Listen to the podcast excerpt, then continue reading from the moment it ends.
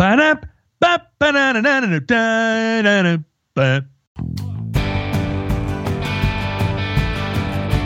Hello. Hey, John. Hi, Dan Benjamin. So, what are you doing with all these missiles? well, I'm not allowed to do anything with the missiles. I was just standing around them. I, mean, you were you seemed to be doing more with them than, uh, for example, I'm doing with them. Well, I was allowed. I was allowed to be proximate to them, which Yeah. is which is not. Um, that's not something that happens every day. But um, but yeah, I was. I was pretty in awe of them. You were referring to um, having seen some pictures on Instagram of me standing in a uh, in a submarine with a bunch of ballistic missiles. Yeah, there are several photos. I think there's two that come to mind immediately. One where you're sort of uh, sitting in front of what looks like a large bay of missiles that are pointed toward the sky, I would guess, in tubes down a long hallway. And then there's another one where it looks more like you're with a torpedo. I was with a torpedo in that in that later picture. Yeah. I like uh, those. Those are both very cool pictures.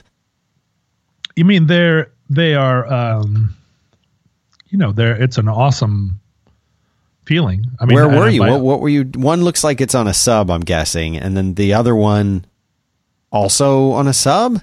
also on a sub. Yeah, I went on a tour of uh, Bangor Navy base, which is um, one of two nuclear submarine bases. One of two, I'm sorry, ballistic missile submarine bases in the United States.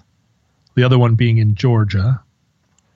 And uh, about half of our fleet of of um, ballistic missile submarines is located here in Washington, and they go out and they uh, they drive around the Pacific Ocean.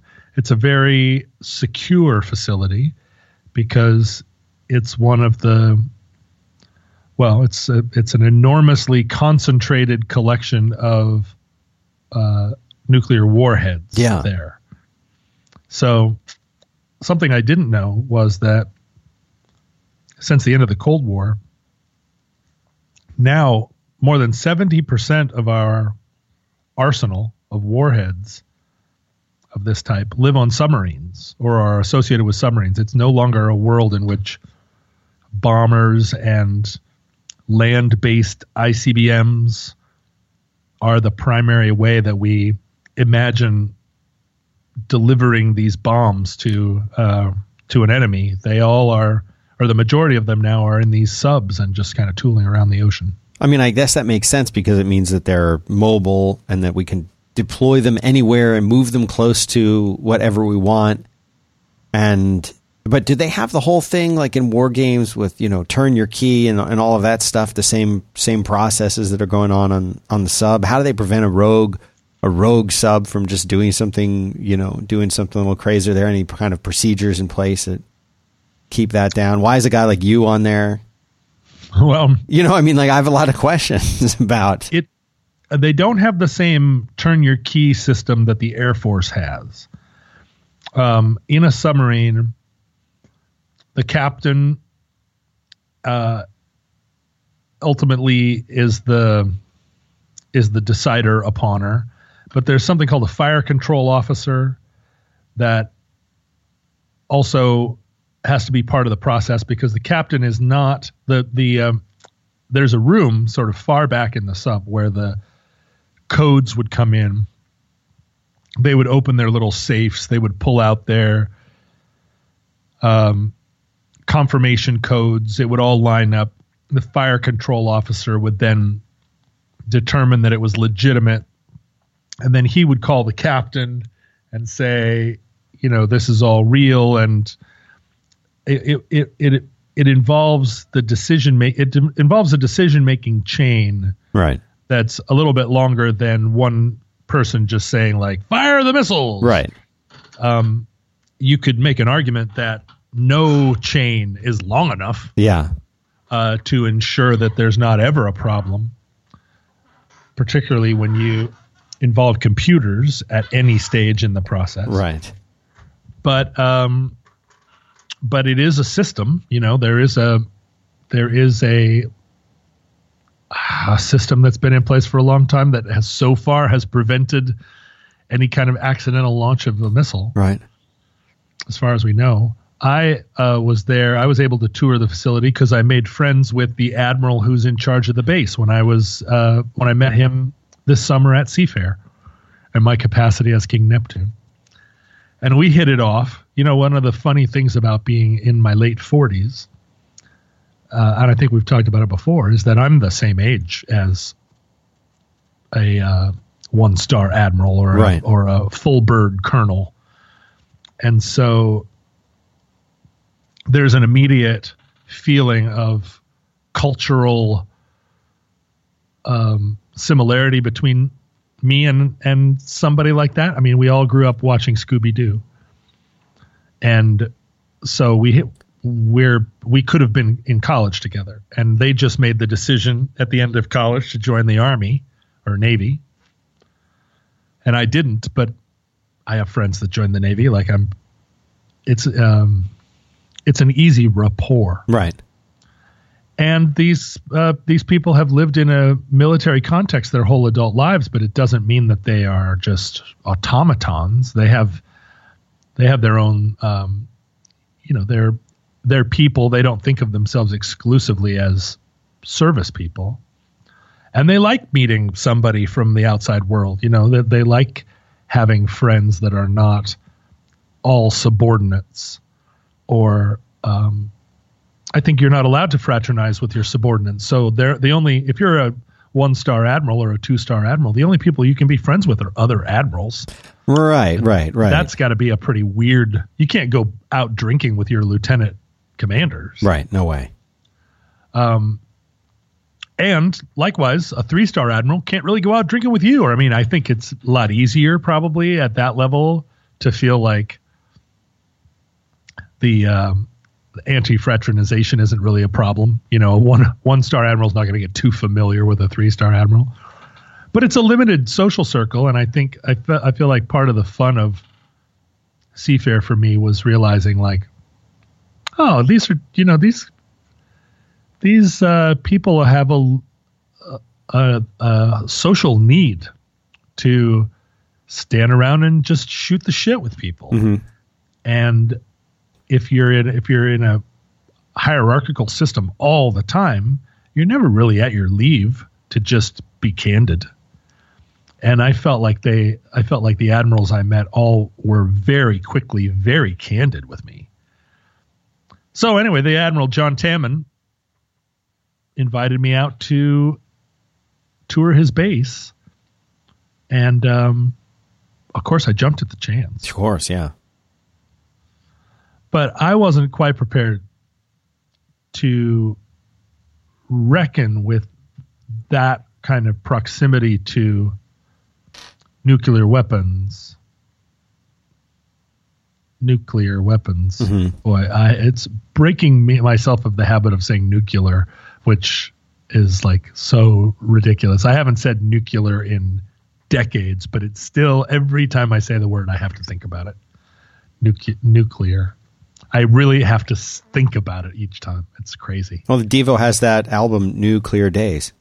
Nuclear days, nuclear days. Yeah. Uh, but yeah, I mean, uh, particularly the fact that those that the idea of ICBMs and submarine launched missiles played such a large role in my childhood growing up thinking about the war, the big yeah, war. Yeah.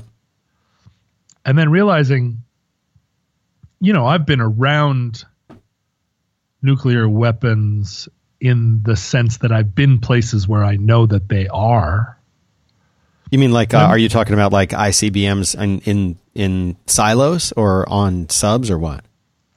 ICBMs in silos where I've been on the other side of a fence from you know a missile far out in a field that I knew was I knew was there as part of like driving across the country and deciding that I wanted to go see some places where there were ICBMs buried in the ground. Right.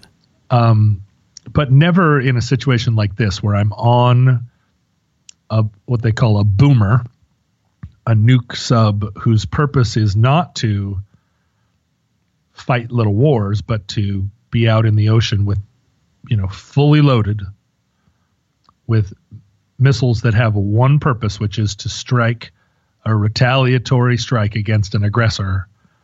And they don't, I mean, these submarines, their whole mission is stay out of sight. They don't have another mission. If you drove a boat over them and your boat was attacking some other boat and you were a bad guy and you were a pirate or, or, I mean, if, if a submarine was in a situation, if, th- if one of these particular submarines was in a situation where there was a, a war like a local war or some kind of thing where they could get involved, they wouldn't. Their only mission and wait for those launch codes. And that's heavy business. But you know, these missiles that are on this boat, they have multiple warheads. They have 12, they can have per, per missile, right? 12 nuclear bombs per missile. So, and and on our way down to the sub base, we pass by the the arsenal, the bunker, the armory, which is which the admiral was like, "Oh, that goes way deep underground. You know, that's a deep, deep, deep Cold War tunnel that they built more onto after 9/11 and even above even what's sticking up above the ground seems like a big operation, but right. thinking about how many you know, we have new, we have stockpiles of these weapons, but where do they keep them? I mean, they keep them places, and this is one of those places. Uh, and I was on one sub of multiple subs right. that were in various hangars, and two subs were tied up next to each other. I went on uh, the USS Kentucky, but the USS um, uh, Henry Jackson was tied up next to it, which is fairly unusual, but they were doing some work on them. The Henry Jackson is the one submarine that's not named after a state. It's hmm. the only sub that's named after a person. The only one. And it, yep, and it's named after the only the only boomer, the only Ohio class submarine. Uh, it's named after Henry Scoop Jackson, who was a very close friend of my dad's. My dad was Scoop Jackson's campaign manager uh, in his first run for office.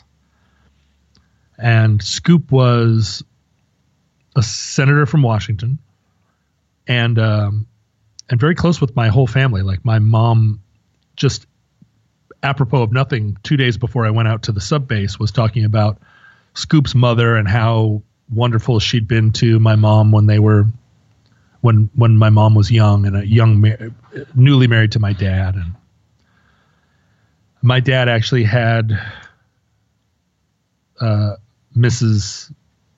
Jackson the elder uh, he had her ashes in the credenza behind his desk for years because Scoop had asked him, or she had wanted to have her ashes sprinkled on Mount Susitna in Alaska, and my dad said, "Of course, I'll do it any, you know, I'll do it right away." And then he forgot about it, and his her ashes just sat behind his desk in an urn. and every, you know, every week I would say, "Why don't we go?" You know, what? Because we had a plane, right? Like, why don't we take the plane, go, go, do that? And he was like, "Oh yeah, we got to do that one of these days." I, her ashes were there for 15 years anyway, so it was very interesting to be there looking at this submarine that was named after a family friend. Un, a kind of an unusual experience. I, I and I and I mentioned Scoop Jackson a couple of times, even to the admiral, and just got blank looks. They had no idea who he was. He's just the guy that was, you know, yeah. was just the name of that submarine.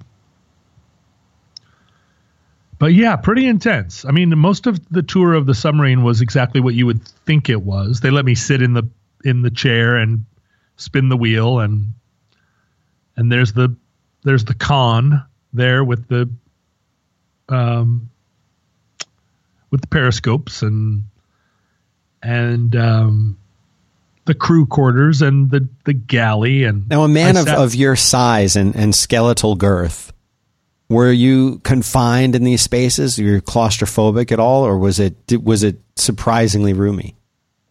This is a big boat. It's not. This isn't a fast attack submarine, which is a much smaller sized sub, and those are the subs that would get involved, right? A fast attack submarine is the one that's going to fire a torpedo at an aggressor boat or shoot some tomahawk missiles at a troop formation somewhere out in the desert. Like a fast attack submarine is a is a um, you know like the type of uh, submarine that would trail after a a carrier strike group or something like that. Right. I think those boats are a lot smaller and would get a lot more claustrophobic. Although these big boats, the Ohio class ones, they're under the water. They go out to sea. They go under the water for 100 days, 140 days. And they don't need to dock or anything for that whole time, right? They're just completely autonomous. The captain said the only restriction, the only reason they ever come up to the surface is they run out of food. It's pretty amazing. They have a reactor, and so they have all the power they could use and more, and they have enough power to run a desalination plant, right, where they take seawater and turn it into distilled water, and then they have another plant on the ship that takes water, distilled water, and splits it into hydrogen and oxygen. So they make their own oxygen. I mean, they make their own breathing air and an unlimited quantity of it because they just have, I mean, unlimited power, which is astonishing. Yeah, it really is astonishing. And so, so it's just food. That's the only, um, the only reason they they need to come up. Food and the fact that, I mean, I don't know how 300 people stay on that boat for 150 days under the ocean. I can't imagine what it would be like. I can't imagine what it'd be like to be. How many times can they recircle the, the air though and clean it? They just make their own air. They just create They're, it. They create it out of. I mean, they create it using chemistry. Yeah. Um, and I'm sure that they collect the carbon monoxide, they vent it, and they keep. You know, they bring distilled water in, they split it up, they get some hydrogen, they get some oxygen, and um, and they just burble right along. I mean, desalination and that process of splitting water into its components, those are very energy intensive systems. Uh, but they have they, they have surplus energy. Um, so yeah, I I asked about the size issue but most of the submariners that I saw were not small. I think they said, I mean, the captain of this boat was six foot. Uh, the admiral was taller. He's probably six foot two, and he'd been in the submarine corps his whole life. So it's not like it's it's not like an old fashioned one where you have to be small. You can and and and there were a lot of a lot of people that were that were big, full grown adults. Yeah. Grown men. Yeah, uh, grown men. There were no women on this boat. I I I quizzed them about that. Uh, the captain said, "You know, we live in such tight quarters that in order to maximize the space." If I were to bring a woman on board, I would need to bring a full complement of women on board. And what that means is that, and, and they need to bunk more or less with their own rank because I'm not going to billet a lieutenant commander and a chief petty officer together. So if uh, if a female officer comes on the ship, it's easier because there are so much so many fewer officers that they can just um, th- there's a there are workarounds. But to bring female enlisted people means that you have to have I mean, there are nine bunks in an enlisted man uh, enlisted bunk room, nine nine per bunk, and he's like, you know, you, yeah, we are introducing women into submarines, but it's going to take a while and it's complicated and we're Right. conscious of it, but hard to do. And I was like, well, I know, but got to figure it out, bros. but on this boat, the Kentucky, there were no women currently. Right. We would like to say thank you to Brooklinen. Brooklinen. This is bedding. This is amazing bedding. And you know what? What makes a the best holiday gift ever? I think bedding. When I was just talking to my family about this, uh, uh, when I was a kid, my grandparents would give me gifts like a new set of sheets or a new sweater or something, stuff that I love now, stuff that I would, would love to receive as a gift now. But back then, I just wanted toys. But now, you know what? We're grown ups. We're all adults here. And this is the thing. Think about Brooklinen, and maybe this is the perfect gift for uh, for a loved one. You spend a third of your life in your sheets. Think about it like that. You can get high quality sheets and bedding that you and your loved ones deserve without needlessly high luxury retail prices. That's the whole philosophy behind Brooklinen. They were started back in 2014 by a husband and wife team with the philosophy that people deserve simple, beautiful home essentials without having to pay luxury prices. And they came up with Brooklinen, and it's the fastest growing bedding brand in the world because people love this stuff. They have over 12,000 five star reviews. They were uh, named the winner of the best online bedding category by Good Housekeeping. They've got tons of colors, tons of patterns. You can mix and match. So you actually have like some style on your bedding for the first time ever. It's luxury bedding. It's underpriced and they're great. And uh, I love the Brooklinen sheets that I have. I think you should try them and I think that you'll love them too. They've got an exclusive offer just for our listeners $20 off and free shipping when you use the code uh, ROADWORK, one word, at Brooklinen. In fact, they're so confident that you're going to love them that they give you a risk free 60 night satisfaction guarantee. That means you get the sheets, you wash them, you put them on, you put the comforter on, you do all this stuff, and you get basically two months, 60 days, 60 nights to enjoy and see if you like it. And if you don't, no harm, no foul. They don't care. They just want you to be happy and you're going to be happy. You're going to love this stuff. But the only way to get the 20 bucks off and the free shipping is to use the promo code ROADWORK at Brooklinen. And let me spell that for you. Brook, B R O O K, linen, L I N E N, brooklinen.com, promo code ROADWORK. Thanks very much, Brooklinen.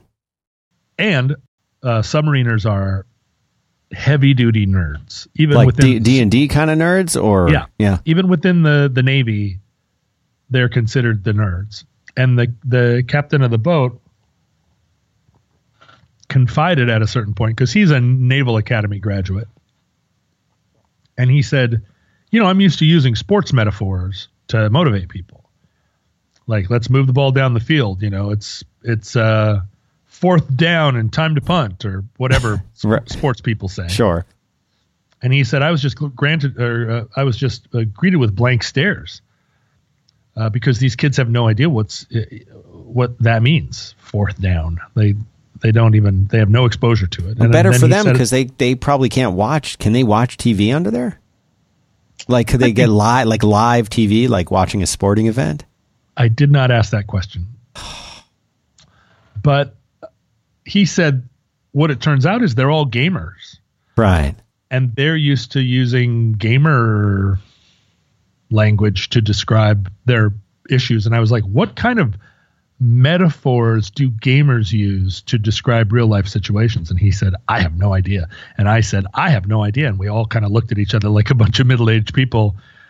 And i said i there's got to be a whole lexicon where if two gamers meet out in the on the sidewalk and one of them is saying what a hard day he had at work, the other one can use game metaphors, but none of us had any idea how to. Uh, and so he said, you know, it's it's a challenge because that's what they want to do in their off hours. They don't want to.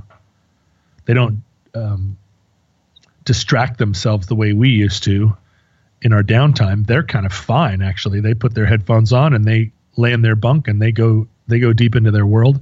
But he said we can't have too much interconnectivity because as soon as you use wireless, even if you're in a submarine under the ocean, you open yourself up to the like potential, eavesdropping and yeah, yeah. and of somebody getting in yeah. somehow. Oh yeah.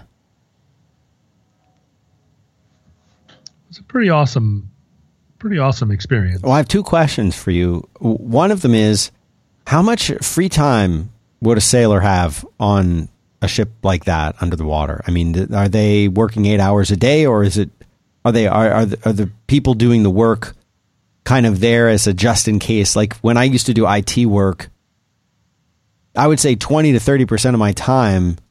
I just needed to be there for when things went wrong. Things were always going wrong, so I was busy.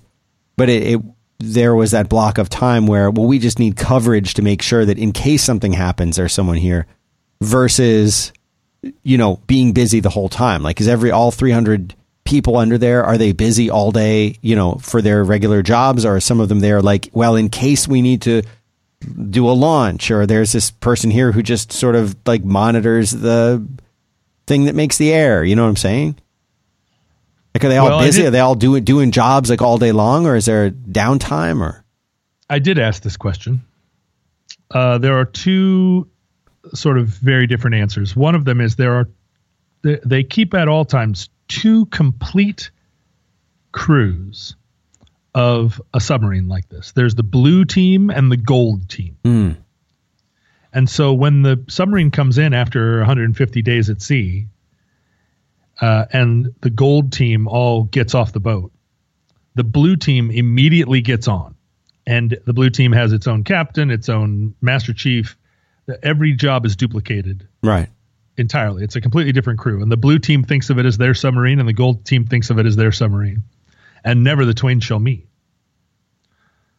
But within the sub itself, and the admiral, so Admiral John Tammen, my friend, uh, got his second star recently, and is leaving his command at the a- as commander of Submarine Group Nine, and is going back to the Pentagon. His new job is uh, commander of the entire undersea warfare directorate Wow. at the Pentagon.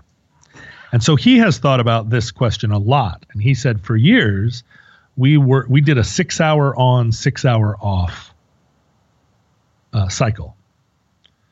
So you're on for six hours, you get six hours downtime, then you're back on for six hours, then six hours downtime.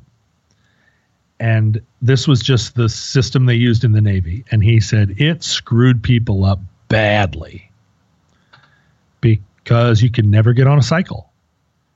You know, you're sleeping and then you're awake and you're sleeping and the days kind of cycle around. And when you're on a submarine, there isn't any distinction between day and night. You know, it's not like you ever see the sun. right. But six hours on, six hours off was a bad system.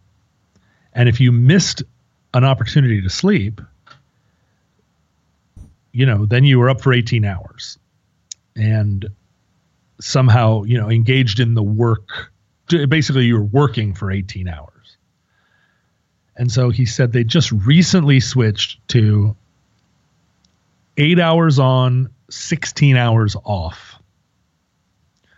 And they're trying it out and see how it goes.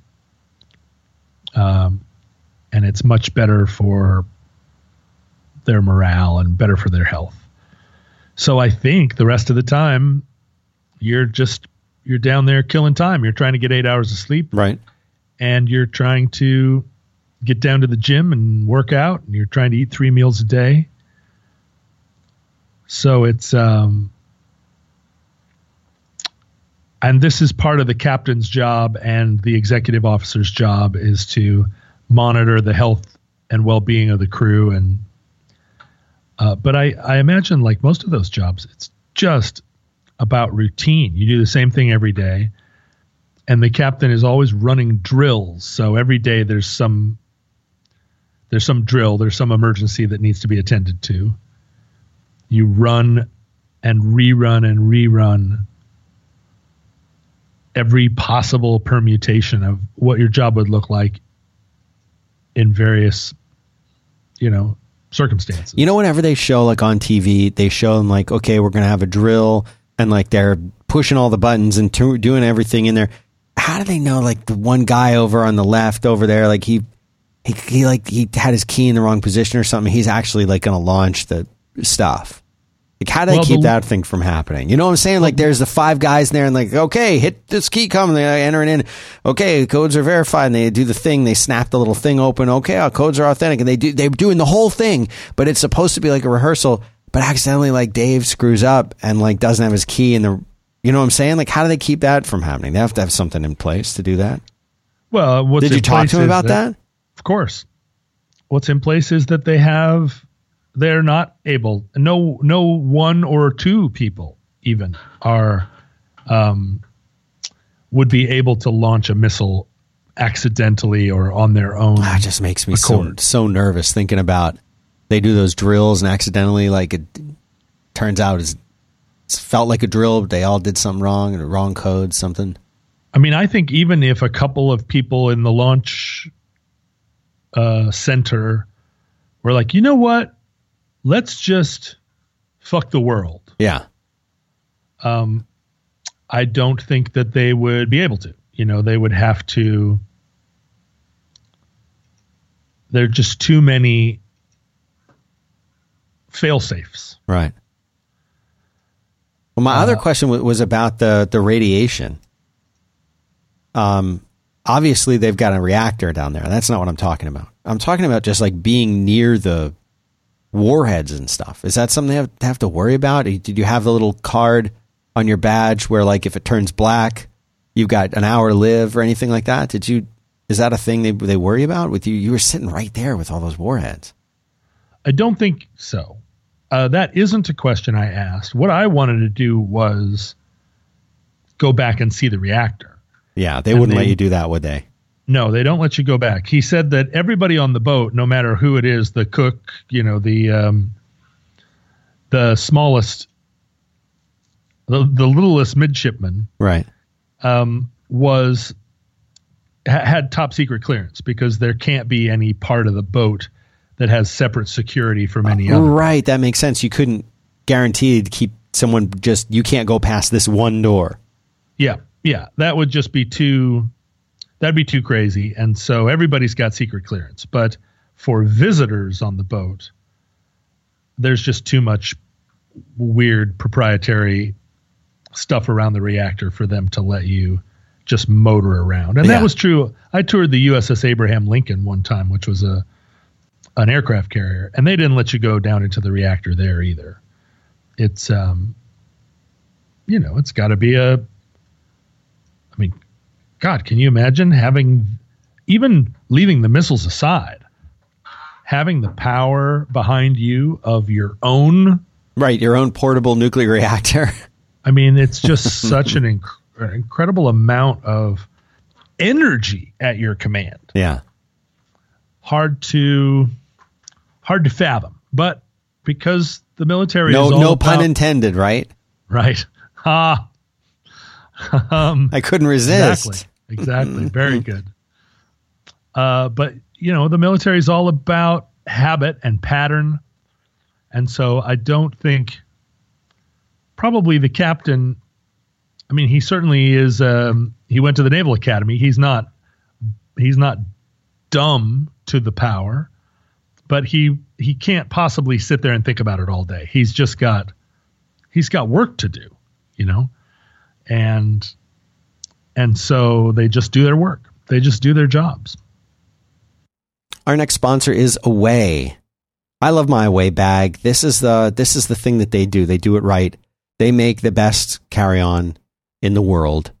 The company was founded by two friends from New York. They found themselves at JFK. They had uh, they had dead phones. They had delayed flights, and they came up with the idea. What if instead of trying to like frantically go through the airport trying to fight over the one outlet that maybe is in that one terminal, what if you have it with you right there in your luggage? This is the whole philosophy behind the way carry on. They wanted to create the perfect luggage, special objects that are resilient, resourceful, and essential to the Away that you travel. They talk to thousands of people about how you pack, why you travel, what bugs you most about your luggage, and they came up with a bag that solved a few old problems like sticky wheels and a few new ones like dead cell phones. Uh, and and they came up with these great bags. They make for the perfect gift too. They have a lifetime guarantee. They have a hundred day trial. They actually want you to go and travel with this thing. Now, sometimes you buy something, you're like, well, it has to look brand new in case you don't like. No, go and use this thing. They want you to be happy. And there's a perfect size and color for everyone on your list uh, for a holiday season gift. Or you can go and get an Away gift card if you're like, well, you know, Henry doesn't like anything I pick out for him, but I want him to get one of these. I'm going to let him pick it himself. Get a gift card. The best quality materials. They cut out the middleman and they sell direct to you, no retail markup. They've got 10 colors, five sizes, the carry on, the bigger carry on, the medium, the large if you're staying somewhere a long time. They even have a kids carry on that my kids love. German polycarbonate, lightweight. They've got the uh, the spinner wheels so that when you're walking through the airport, you just it's just upright. I'm telling you, it is so. I've seen people doing that before. I had one of these. They're just walking around with it upright. You can do that too. You can be cool. You can be cool. I have the carry on. That's the one I have. Uh, but both sizes of the carry on can charge cell phones, tablets, whatever else you got, anything that's powered by USB cord. And a single charge the Away carry on will charge your iPhone up to five times. Pretty cool. A 100 day trial to make sure you love it. Go to awaytravel.com, awaytravel.com slash roadwork and use the promo code ROADWORK during checkout to get $20 off your suitcase. Thanks very much, Away. How long did you get to spend on the uh, on the sub? Well, all all of the middle of the day, we we sat down. We went into the officers' mess, and I sat with all of the ship's brass, and we had lunch together. Of was it uh, food that was prepared on the sub? Yep, prepared and also served to us on china by orderlies. Um, uh, there was meatball sandwiches, uh, fillet fillets of fish, salad, vegetable courses. Uh, it was a it was a nice a full a full meal, and um, and so I got to kind of quiz everybody on uh, all the officers about what they did and and uh, what it was like on the ship. And you know, I'm always, of course, trying to incite trouble. So I'm like, well, what do you think about the captain? Is he a good captain? And you know, they can't. They are all they all get real shy. Oh yeah. Um, look at their shoes. The captain's like, yeah, go ahead and answer. And it's like, well, nobody's going to answer. No way. And then I'm like, well, everybody likes this admiral. Is he pretty good admiral? And nobody. I mean, even the captain looks at his shoes at that point. Uh, but that's fun. That's fun to do. You know, just sort of get them. Get. Uh, there's nothing I like better than getting a room full of Navy officers a little bit uncomfortable. yeah, uh, and then because, leave. yeah, because you know it's like it's awkward. It's 300 guys on, in a sealed tube. Right. Um, they're also managing a lot of emotion, I'm sure, and um, a lot of strong feelings. So why not bring that shit up? You mentioned that you, at one point, have been to other areas where there were subs or nuclear silos and things. Have you ever been to Trinity? No, I haven't. That's high on my list of things I want to do someday. I've been to Los Alamos, uh, but like the testing it, part or which part? No, the labs. Cool.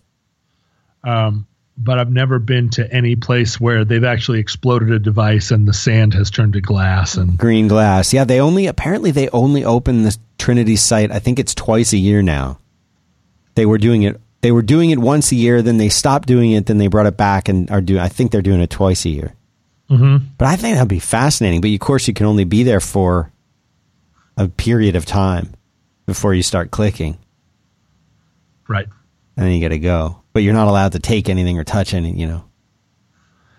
Yeah, of course. You, they don't want you taking some glass home and having it on your on your shelf. Right, but what I wonder is, you know, we did a lot of above ground testing as well as below ground testing, of course. And there's lots and lots of craters that are way, way, way bigger than the first Trinity test. Yeah. I, I'm guessing those things are even more dangerous to be around. But they don't do tours of any of those, I guess, because they're not, you know, monumental in the same way. Well, a lot of that happened on the Nevada proving grounds, Right. And um, and so the whole the whole of that area is off limits. Uh, they just they just don't let you anywhere near it. And Right. I think the I think what was what what most of those above what you're calling above ground tests, most of them were atmospheric tests. Right. They they blew up the bomb somewhere pretty high up in the air. And um and yeah, I imagine they They still made it. They still made craters, but I suppose it's uh, big craters. dispersed more because it's not a ground impact. Well, I think I think I think it fucked up the ground pretty hard. Yeah. Uh, and that I, yeah, I mean, I'd love to go out to. if- I think there are pictures of uh, the Nevada proving grounds from the air, and it's like they set off a lot of bombs. There are, there are. Um, I mean, it looks like like a pocked mark. Yeah, it looks like the surface of the moon almost. Yeah. In fact, the in fact they the astronauts trained out there because it was so close to the what the moon looked like. I would like to say thank you very much to Washington Square Watches. These watches are very cool. They're inspired by professionals working in Washington Square, New York City, and beyond. And this is the, this is the thing. There's a lot of watches out there, and a lot of people have write to me and they're like, "I want to I want to watch, but I want something different. I want to get into this whole watch thing. What do I do?" Well, these were launched by a team of folks really experienced in luxury timepieces. It's inspired by the energy of New York City. And and that's what they're imbuing in these things. The the Washington Square watches, they're redefining the look of success, they're redefining the look of fun, and they let your individuality, your creativity, and your motivation to pursue your dreams shine. You know, we as guys, especially, I mean, they make watches for men and women, but I'm just saying, as guys, we don't have a lot to like spice up our uh our dress code. You know what I mean? It's too easy to fall into a rut. These things are, they let you be creative. They let you bring out that little bit of fun that that uh, but still have that dressy look if you want it. Still be professional. They're urban, but they're affordable. They're refined. You even have the option to personalize your watch strap with your initials free, but just during the holiday season. They've come with genuine leather straps made in America, slim design with upgraded minimalist details. They've even some of them have this really cool uh, square shaped case. I've got one right here. That's it's a, a very very cool matte uh, black square case. You don't see that a lot. Another way to stand out. And they ship in a box, a gift box that has a vegan leather pouch around it. And uh, if you're like a watch nerd like I am, they've got uh, very high quality Japanese movements in them, so they're super accurate. I've got two right here. And uh, I really enjoy these things. They are very, very unique, very, very nice, especially if you've been in New York, you're going to get the vibe. And that's their cool logo, the Washington Square logo. You got to check this out. For more info and check out all of the watches, so many variations, it's at WashingtonSquareWatches.com. Again, Washington Square Watches, and use the code ROADWORK for 30% off your whole order. Roadwork. So thanks again to WashingtonSquareWatches.com. But what I'm what I'm saying is, if you can't be on the Trinity site for more than a little while, and if you look at this these pictures of all the the craters, and there's roads going all around them, there's people. So like clearly they must not be that radioactive anymore. I don't think they are. Yeah. But then We need we ha- I'm sure we have a scientist in the audience who can email us with an explanation of what's going on. I'm sure that there are uh, nuclear scientists listening. There have the to be. There have to be. Well, I know there. I know for a fact there are because they have come up to me and said so at at various events. Um, I had an interesting experience uh, not very long ago, where I mean, and I'm talking about within the last couple of weeks, Mhm. where uh, a, a man contacted me and said, How would you feel about appearing at the. Um, how would you feel about going to the Army War College and sort of being um, being a participant in a forum where civilian uh, eminent civilians come and discuss national security questions with people at the War College. And I said, Well, I'm very interested, of course. And so now an application has been filed on my behalf. Hmm, very cool. And they have to decide, of course, whether they're going to, you know, they have to pick their roster of people to to um, attend. Uh, and I'm super excited about the prospect because you know it's not just that I think about the war makers and how they fit into the to the policy makers, but I also think a lot about civilian oversight of the military and how how challenging that is to maintain because the military has a lot of its own enforcement power and has a has a great desire to remain autonomous of civilian authority except at, at the highest levels right no nobody wants some guy in a cheap suit coming around and talking about what the what the army can and cannot do on right, the ground Sure.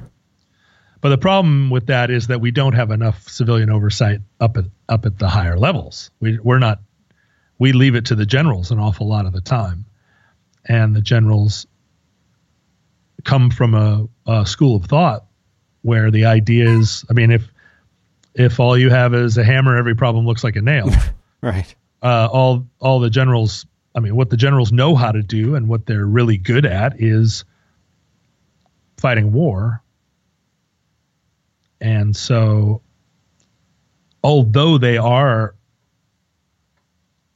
tasked with looking for a diplomatic solution and al- although they are trained in some aspects of that uh, that's not their first or second instinct even and a lot of the time they've been taught that the way to bring the other party to the negotiating table is to beat the shit out of them. hmm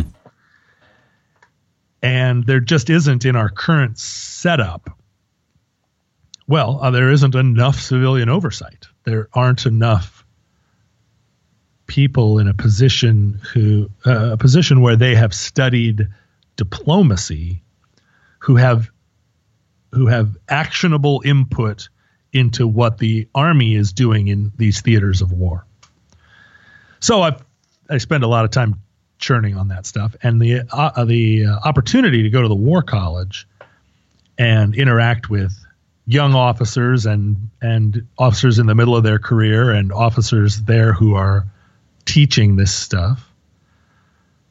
It would be like, I mean, what an opportunity and what a how thrilling would it be and also thrilling to to listen and to and to interact with the other civilians that get invited to this thing but the the way that this invite came came about is that one of our listeners is um is an air force colonel a, a full colonel who teaches at the war college Oh, nice.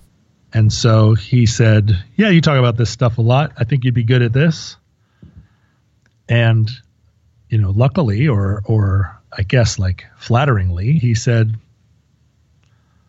You know, I, I teach here, so I think my recommendation will carry a little bit of extra weight. So I'm kind of, uh, I kind of have a little bit of bated breath about it because When are you going to find out? well, I need to then complete my application Uh, by January, which involves, you know, according to him, like you need to now write some stuff down about what a big wheel you are because they love that stuff. You know, they want to hear that you have it's hilarious to me.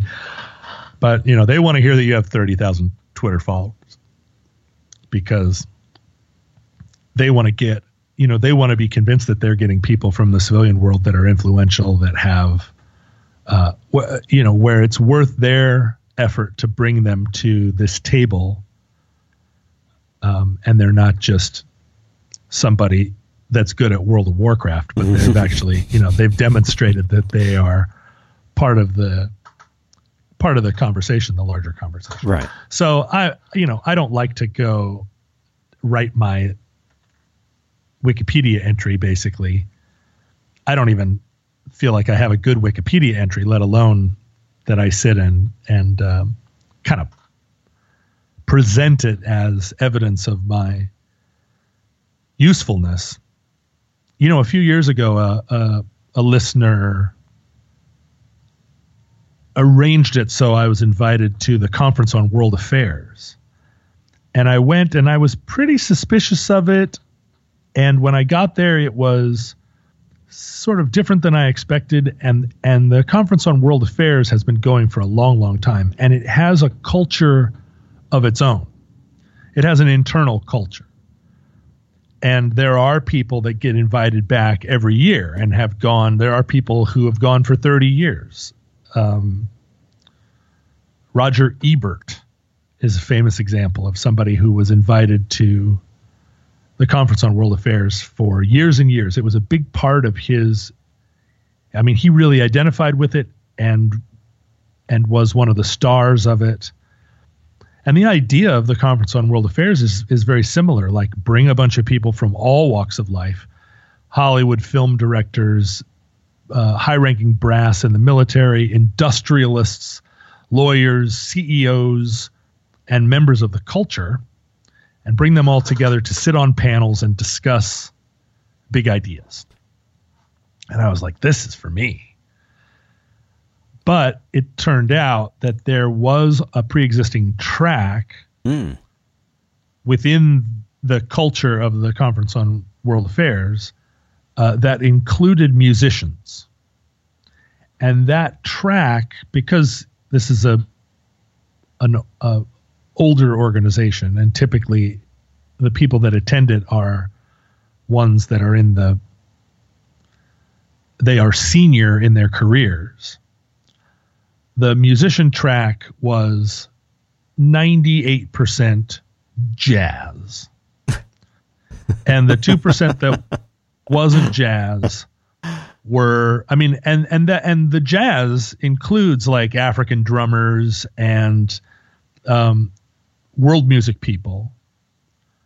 But all of those performers are performing within the context of of jazz or they're capable of polyrhythmic participation in jazz. And there's 2% of the people that aren't jazz, but they are so elevated within their own field that they are, again, like capable of sitting in with jazz. But everything is happening within that context jazz and improvisational jazz. And the, the listener who had me invited to this event um, understandably used my musical uh, pr- like profile as a way to to um, encourage them to invite me to it. Once I got there, I was like, "Well, look, I'm not jazz at all, and it doesn't seem like you want me to do a show of my own music." The collaborative nature and the throw everyone together nature of the, this program to you means that I and these other musicians collaborate on something. And I just don't know. I do not have a, a way really to sit in on jazz. Yeah. Um, and what I wanted to do was talk to CEOs and generals and and uh, agents and professors about the big ideas. But the internal culture of the festival would and they did put me on these panels and I did enjoy them very much, but what they wanted was for me to be a musician in those contexts and to um, and there just wasn't there wasn't as much an intellectual framework and I think this is culturally true widespread. You don't expect your musicians to be political, or, or if you do, you expect them to be a certain kind of political. You know, uh, like Bono. Right. Um, you don't you don't expect them to be, I guess, thoughtful and informed. And I think that's probably true of your novelists mm. and your painters. Mm-hmm. Like there are certain public intellectuals that we expect to address broad topics, but they usually aren't ones who have had careers in specific things, or that's the rarer path. Anyway, so I got into this conference on world affairs and I was having a really good time uh, pursuing this world of ideas aspect of it, but then, uh, you know, they kept redirecting me back to these events where where some you know where the band leader would say hey man it's really easy we're just going to do blues in c um, you know take a solo when you feel comfortable it'll be real hot. And i was like blues and c i can do that. And then what he meant by blues and c was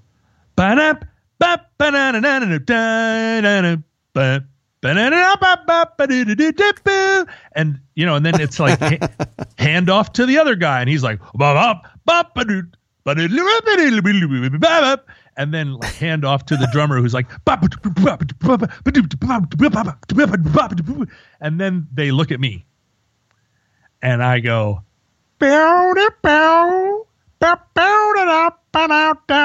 and it was like sorry not even close and so what I ended up doing was I got up on stage and I turned the volume on my guitar all the way down and I just sat and made my right hand look like it was playing super cool because I can, you know, I can like right, sure. And so, and then I was like faking that I was playing super interesting chords, but I was making zero noise. And because there's 20 people on stage, it's yeah, not no one. No one cared. Who cares? The band guys knew because they, you know, every once in a while, like the spotlight would go on me, and everybody's like, "All right," and I would go, "Ha ha ha," but no sound was coming out of my amp, and the audience couldn't tell because everybody, it's one of those everybody's soloing all the time situations. But when it came time to be invited again the following year, I was not invited. And it hurt my feelings a little bit. But um, because I wanted to be I wanted to be thought of and accepted as one of the thinkers. Mm-hmm. Um, and there were people from all walks of life that were that were allowed to be the thinkers, right? Hollywood lawyers and um, but but being the CEO of a washing washer and dryer company, um, the idea that that person would have more interesting things to contribute to to wide ranging conversations than a musician is just the mistake that we often make, right? That a CEO has some thoughtfulness. And in, uh, in many cases, that's not true at all. You know, in, in many cases, being a CEO is a logistical job. Being a general certainly is a logistical job and it isn't it maybe even is a, it's contraindicated that you be especially uh, reflective. And who do we look for culturally that is that's that's willing to spend a lot of time chewing on ideas and come out the other side with no conclusions or with tentative conclusions? It used to be a job in in the culture. You know, the right. the thoughtful writer or the um, the cultural critic. And I think that's now been democratized, and everyone on Twitter is performing that role Mm. in some small way. Mhm. But because of the democratization, it's really hard to know who has who has really spent time with these ideas and who is just repackaging some other tweet that they read and and agreed with or who is completely off base or bonkers. I mean, it's all just coming at you in the form of tweets. And and now uh, like all tweets are so polemical that it feels like a political conversation but it really isn't one because nobody's taking very much time with the thoughts and it isn't very popular to weigh into those conversations and say well it's this is a really hard idea and it requires that we not just have nuance around it but that we acknowledge that there isn't a clear course of action. Um, you just get shouted down now by Yeah. people who are Oh, yeah. convinced that In- there's instantly. an immediate, yeah, there's a course of action, and if you don't acknowledge that, and if you aren't prepared to undertake it, then you're an enemy of the cause, whatever it is. Uh, so, I mean, I don't like the idea that that that the the long form conversation is being siloed in these like think tanky places conference on world affairs and the army war college that's not where it belongs. It belongs on late night tv it belongs on uh, it belongs somewhere on the internet where where the presumption is. Everybody knows the basic facts. Nobody needs to be lectured to about what the you know what the basic facts are. Nobody needs a crash course from from a 26 year old on what Nazism is. Uh, and and then it's a place where where most people are viewers, most people are listeners, and and it's a it is a world of ideas, and you can go over on your own Twitter feed and comment on it, but that it isn't so. Uh, and the and the problem is there's no such thing as mainstream culture anymore, a particularly mainstream intellectual culture right? Intellectualism is um, is democratized and dumber as a result. And there isn't a place. There's not, and part of it was the idea that that um, consolidate or having having this condensed um, idea of what the culture was was was anti-democratic and was and and retained power in the hands of a of a privile- privileged minority, and that democratizing it was uh, was a, you know an unassailable good, because to keep it in the hands of this minority was to um, was to recapitulate power structures was to maintain white supremacy was you know to retain a kind of class supremacy. And that's an intellectual idea the idea that that that process should be democratized. But also the effect was that that used to be a kind of professional position to be a public thinker and people devoted their lives to it. And in this world and you know and i'm contradicting myself in the sense that i like to be part of that conversation and and i came at it as a musician now i've been trying to to transition for a long time into the role of a public intellectual Right. but You said but- unsuccessfully or successfully? well i mean it's a long it's a long road to the point where you are trusted by a large number of people to be to be publicly thoughtful and not driven by an agenda and not just a dummy who's got some stuff to say about everything. Uh, and especially now when um, when there is a thought technology that would put me just by virtue of of some characteristics in a category of people from whom we didn't need to hear.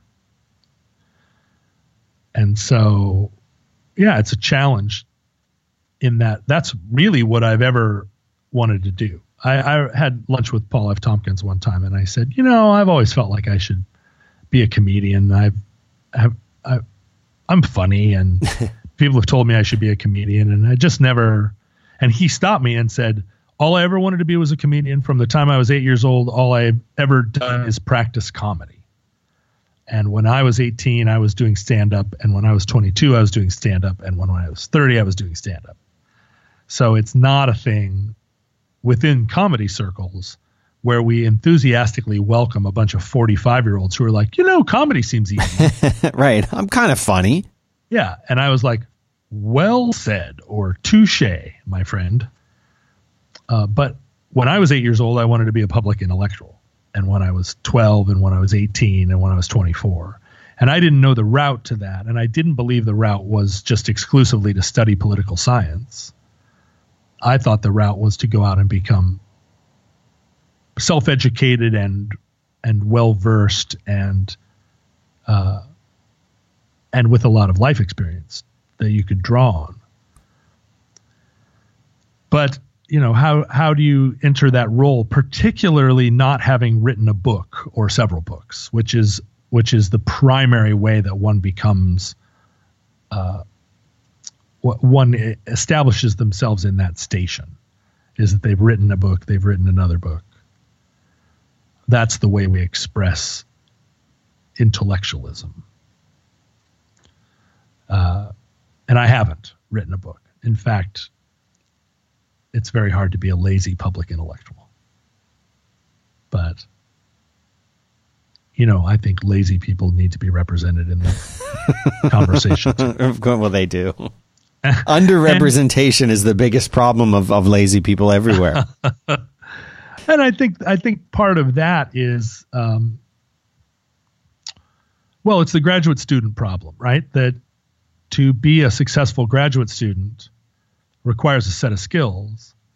Those skills are not necessarily the skills that make one a good professor, and certainly are not the skills that make one a good instructor in the sense of engaging students passionately in a world of ideas. To be a great graduate student is to be a good researcher and a diligent worker and a diligent thinker about ideas within that context of like, I'm doing this work. To be a good instructor is to be a good storyteller, is to be able to draw from a broad, broad set of ideas so that you can contextualize ideas for people and say, here's why we want to know this. Like, here's why we care about the work of Jane Bowles. Just reading her books isn't sufficient to understand why we are studying her. Uh, and that is a different set of skills. But it, but the way we set up professorships, the way we set up universities, there's this pipeline from graduate students to professors, and it's much more difficult to bring lay people or people with with a with a breadth of ideas into that job. And so you get a lot of, you know, and so the experience of college uh, it becomes self reinforcing. You get teachers that that don't even like to teach. You know that that teaching is a requirement of their of what they really want to do, which is research. I mean, you talk to graduate students all the time. They're like, "Well, I got to teach these classes, but it it's just part of like, it's part of how I I keep my grant alive." Well, I mean, that's not who you want to take a class from. no slag. I just, right? I'm here to keep my grant alive. yeah, right. What I really want to be doing is sitting in this lab, uh, injecting uh, borax into rats. right. But I but I have to go teach intro to, to chemistry, and that's not what I. Right. We would like to thank Squarespace. You can do so much with Squarespace. You might have even heard of them before. You could turn your cool idea into a new website. You can showcase your work. You can blog or publish content. You can sell products and services of all kinds. You can promote your physical or your online business. Some people use it to announce an upcoming event, like a, a wedding. You use it for your, your special project you're working on. You name it. You can do it. and it's going to look beautiful because these templates are created by world class designers. They've got e commerce functionality lets you sell anything online. You can customize the look and feel, the settings, the products, everything with just a couple clicks. You don't need any HTML or CSS to do it.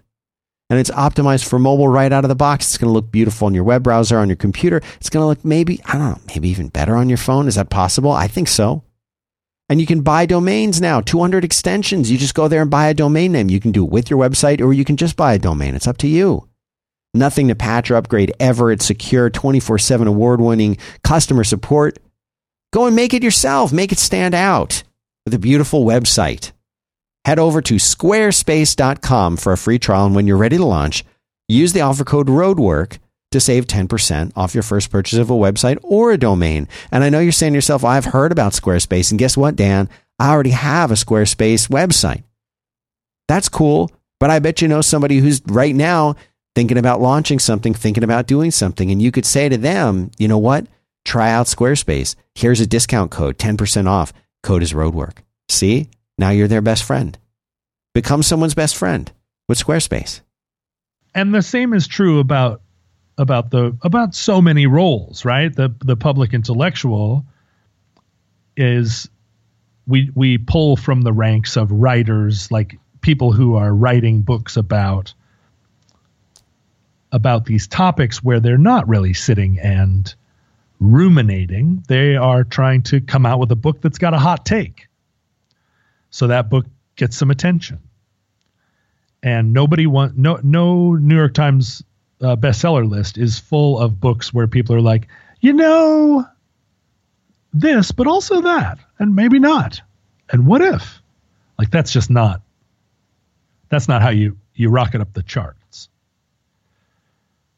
Um, and I suppose, I suppose to advance the public conversation, there always need to be people that have strong viewpoints.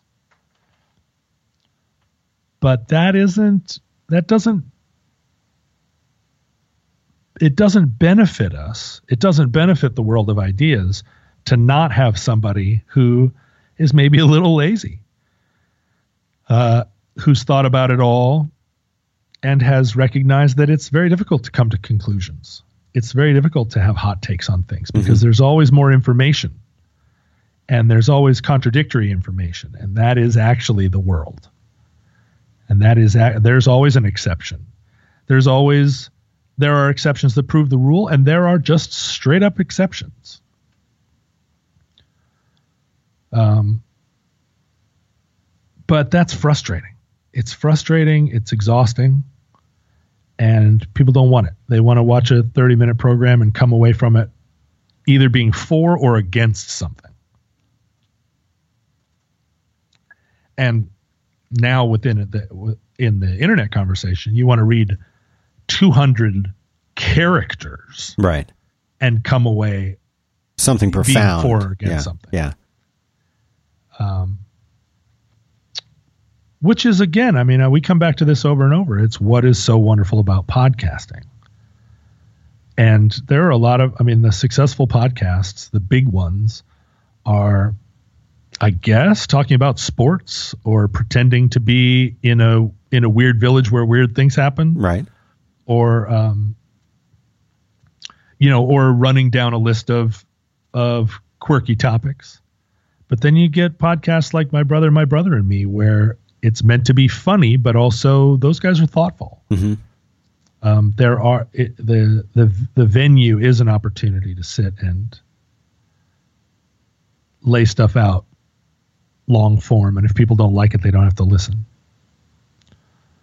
But it is it is a it's it is an example of a place where the these conversations aren't being sequestered at the Army War College or the Conference on World Affairs. Right. They are accessible to people, and I think they appeal to people who are also sitting places going, "Huh, I was." I want to I want to think more about that. I want to hear more about that. And I'm sure there. I mean, I know for a fact there are people that listen to this program and just shout at it. Do you think so? Yeah, absolutely. I think everybody's just nodding or kick back in their chair oh, like, no, oh, no, yeah. No, oh yeah, no, no, uh-huh. There are lots of people who are like bullshit. Um, no. Uh huh.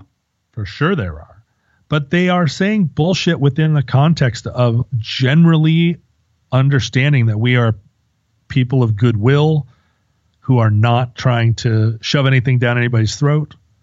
You know, I think they, even the ones who are largely opposed to my worldview or yours or ours together, they recognize that hearing hearing someone describe their worldview in detail is um, ultimately a positive thing, and and a thing that they desire more of. Even if they're just like, "Oh my God, you have no idea, you liberal cuck." uh, and I don't think anybody thinks I'm a cuck. I'll come at you.